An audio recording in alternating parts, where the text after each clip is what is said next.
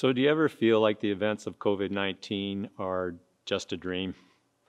A dream is fictitious, it happens while you sleep, but it didn't really happen. And if a dream is really bad, we call it a nightmare. It sort of feels like what we're going through right now. I was watching the news recently, and as I did, I had this thought to myself this isn't real. This is a sci fi movie. It's a dream. We're all going to wake up tomorrow and we're going to call our friends and we're going to meet for coffee in public at the coffee shop. Do you remember when we used to go to the movies? When we used to watch the kids play soccer? Do you remember when we used to go to church? When we used to shake hands with people? You might even put your hand on someone's shoulder to pray for them. Not now. Sure feels like a dream, doesn't it? Surreal. We're beginning a series today called Dream Again, and we planned this a long time ago, but I think it's really relevant to what's happening in our world today. See, we're talking about a dream, not something that happens in our sleep so much, but a preferred picture of the future. A dream is to imagine something that you don't possess right now, but you can see it off in the, off in the distance. You dream about it. And I think that's why these days are so hard for us. You see, this is not what we dream about, this kind of life. We dream of something better, something different. A nurse doesn't dream of her profession one day and uh, being a caregiver who's exhausted and in the midst of chaos. She dreams of being able to give self or care to her patients with diligence and with, with intention. And it could be personal. She doesn't dream of making choices between life and death. She dreams of saving life, not having to look at a number of ventilators that aren't enough and having to choose with doctors who gets to live and who has to die. So many young girls dream of their wedding day. And when they do, they, they dream of a day when friends and family, everybody from near and far, congregate together. They press flesh, they hug one another, they dance together, they celebrate together, they eat food together. They don't dream of this, a day where maybe there's only a couple of family and onlookers looking on from a screen somewhere because they can't get there. There's a travel ban. No, she's dreamed of something better, something far more grand. I have a dream. That was a speech that still resonates in the world because it resonates in our hearts. You have a dream. I have a dream. Where did we get this bent to dream, to see a preferred future, to think about ways that something could be better? God. I think that God gave us a dream. I think that God dreams and we are designed to be part of His. You see that right in the beginning. Uh, maybe we don't use the word dream, we might use a more theological term like vision or plan. But right from the beginning, God tasks mankind to multiply and fill the earth and subdue it. In other words, God created the world good, but man was to dream about how he could extend God's goodness to the rest of the earth and, and uh, to extrapolate, to fill the earth with family and culture and education. He was to dream about that and then put it into practice. And when man rebels and tarnishes and mars the dream, God doesn't give up on it. God gives another man a dream. A few chapters later, after Genesis chapter 1, we get to chapter 13, and God comes and, and he gives another dream to a, to a man who probably had lost this particular dream. You see, he talks to a man named Abram who is older in life, 70s probably, and I'm sure that long ago he and his wife had given up on the dream of having children. See, they were childless, but God comes to them and messes up his life. He says, I will make your offspring as the dust of the earth, so that if one can count the dust of the earth, your offspring also can be counted. Abraham, no doubt, had given up on the idea of having children. It had been a dead dream to them, but God comes and he wants Abraham to dream again. God also gave a dream to a man named Joseph. A young boy at the time, Joseph hadn't wanted this and he told it to his family. A dream about his mom and dad and his siblings bowing down to him, his family taking the knee before him. Kids, don't try that at home. It won't probably go very well, and it didn't go well for Joseph. It almost got him killed. And oh, what a delay from the beginning of the giving of the dream till when it's fulfilled in Joseph's life. Do you have a dream? Have you ever had a hope, a picture of your life in its fullness that you were passionate about? Fast forward to the New Testament and we get to Matthew chapter 16. We're going to take a little more time there. In Matthew chapter 16, verse 13 sets the stage for us. Now, when Jesus came into the district of Caesarea Philippi, he asked his disciples, Who do people say that the Son of Man is? Caesarea Philippi is a Roman city about 40 kilometers north of the Sea of Galilee. And it's a very pagan place. There's lots of idolatry there, worship of gods such as Pan and Baal, even Caesar worship. And it's in this place that Jesus asked his disciples, who do people say the Son of Man is? The Son of Man was like code word for Jesus to refer to himself. So, in essence, Jesus is asking his disciples, What does the street talk about me? Well, after his disciples reply to him and they say, You know, Jesus, people have a pretty high estimate of you, like one of the prophets. So Jesus turns to them and he asks them a question But who do you say that I am? Can I just say, I think that is the most important question that you and I can ever answer. Who is Jesus? You see, when I look at the biblical record, I see that we have so marred and broken our relationship with God and one another that it is only in Jesus that our purpose, God's dream for us, is restored. If we don't have Jesus in our life, we're going to be constantly yearning for things to be made right. But you see, we were designed to be connected to Him. And only in Jesus will our dreams ever be fulfilled. Who do you say that I am? Well, we read in verse 16, Peter's going to have a go at it. He says, You are the Christ, the Son of the living God. See, Peter was a Jew, and as a Jew, he is he knows what it means to be oppressed. We might feel in our current circumstances that our freedoms have been curtailed, but Peter would know what it's like to be a people group that are oppressed by another. He's a Jew. But also, as a Jew, he carries this dream, he carries this hope that one day, as Scripture prophesied, a dream that God had given, a Messiah would come, a deliverer, a Savior, who would rescue and bring salvation to the nation of Israel. And so Peter speaks it You are the Christ that's the Greek word for anointed. It means Messiah. You are the one that our nation has been waiting for, our hope, our deliverer, our Savior. But Peter's been walking with Jesus and he somehow recognizes that he's more than that. He's more than just an anointed person. Somehow in Jesus, the divine is living in its fullness. You are the Son of God. Boom, Messiah, Son of God. When Peter says that, it's not like he's answering a question on a test at school and he gets a nice little check mark. This has colossal ramifications. And Jesus says to him, Blessed are you, Simon, Peter, for you have understood this not by your own revelation, your own working, but because God the Father has revealed it to you. And based on this, Jesus says some amazing things to Peter he changes his identity by giving him a new name. He changes his name from Simon to Peter, meaning rock. And out of that new identity, he begins to tell him about a new future. In verse 18, and I tell you, you are Peter, and on this rock I will build my church, and the gates of hell shall not prevail against it. I will give you the keys of the kingdom of heaven, and whatever you bind on earth shall be bound in heaven, and whatever you loose on earth shall be loosed in heaven. At the very core of Jesus' preferred future is the church. I will build my church. Hey, if you're a follower of Jesus and the church isn't really that important to you, you'll be missing out on the most important part of Jesus' vision, of his dream for the future.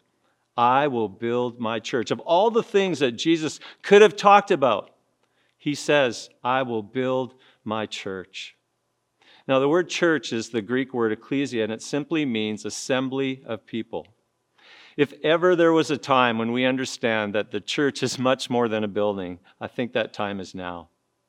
If ever there was a time to appreciate gathering together as an assembly of people, because we can't do it now, I think that time is now. I will build my church, Jesus says, and I'll do it on this rock. Now, that rock uh, is interpreted in different ways. Jesus was speaking, if you remember, in Caesarea Philippi, which was known for its hard rock. So, what, what an appropriate place to speak this to Peter. But I'm sure Jesus had much more in mind than the church would be built at Caesarea Philippi. The rock either means the revelation that Peter has now understood that Jesus is the Christ, the Son of God, or the rock refers to Peter himself, whom Jesus now calls Peter, the rock. And to s- sort of step aside from an argument that has divided the church for ages, let me say that I believe that Scripture affirms both. You see, the Scripture tells us very clearly that the foundation is first and primarily Jesus Christ. In 1 Corinthians chapter 3 we read, "For no one can lay a foundation other than that which is laid, which is Jesus Christ." The church begins with Jesus. It is established in Jesus. It is sustained in Jesus. It is empowered in Jesus, but it's also built on people. So in Ephesians 2, it says, So then you are no longer strangers and aliens, but you are fellow citizens with the saints and members of the household of God, built on the foundation of the apostles and prophets, Christ Jesus himself being the cornerstone, in whom the whole structure, being joined together, grows into a holy temple in the Lord. In him you also are being built together into a dwelling place for God by the Spirit. There's no uh, papal succession here, just that the church is going to be built upon those who confess Jesus and Peter and the apostles were the first to do that, and the church will then be built after that fact. And it's going to be a pretty powerful organization. Jesus says, The gates of hell shall not prevail. Many understand that to mean that the demonic forces will not be able to resist the overtaking power of the church. Gates are defensive, and the church is going to conquer and be victorious. And Peter is going to play a prominent role in that to him are going to be given the keys of the kingdom. Now, this is a, a rabbinic term, which means that what Peter says uh, will, he will give permission, so things will be loosed, and he will bind, which means he will say what is not permissible. Things that are already bound and loosed in heaven. And we see Peter doing this on the day of Pentecost when he preached the gospel, and 3,000 people heard what he had to say and believed in Jesus Christ and entered God's kingdom on that day. Peter had an amazing, prominent role in the church, and you have a role too. You see, God, it says, fitly frames us, positions us into the church. Each one of us have a role to play. Oh, it may not be a, a leadership gift like Peter had, but each of us are uniquely designed and called to fulfill a function and a role within the church. Some of us will have the gift of leadership, others will have the gift of mercy, some will have the gift and role of administration, others will be teachers, and some will have a prophetic gift. All of it working together to be the church that Christ builds. So, what's your role? What's your place? Where do you fit into that grand dream that Jesus has to build his church? You know, I'm sure it must have been exhilarating for Peter to hear what Jesus told him and the role he was going to play in the church that Jesus would build. But things quickly went sideways for him. We read in verse 21 From that time, Jesus began to show his disciples that he must go to Jerusalem and suffer many things from the elders and chief priests and scribes and be killed, and on the third day be raised. And Peter took him aside and began to rebuke him, saying, Far be it from you, Lord, this shall never happen to you. But he turned and said to Peter, Get behind me, Satan. You are a hindrance to me, for you are not setting your mind on the things of God, but on the things of man. Then Jesus told his disciples, If anyone would come after me, let him deny himself and take up his cross and follow me. For whoever would save his life will lose it but whoever loses his life for my sake will find it.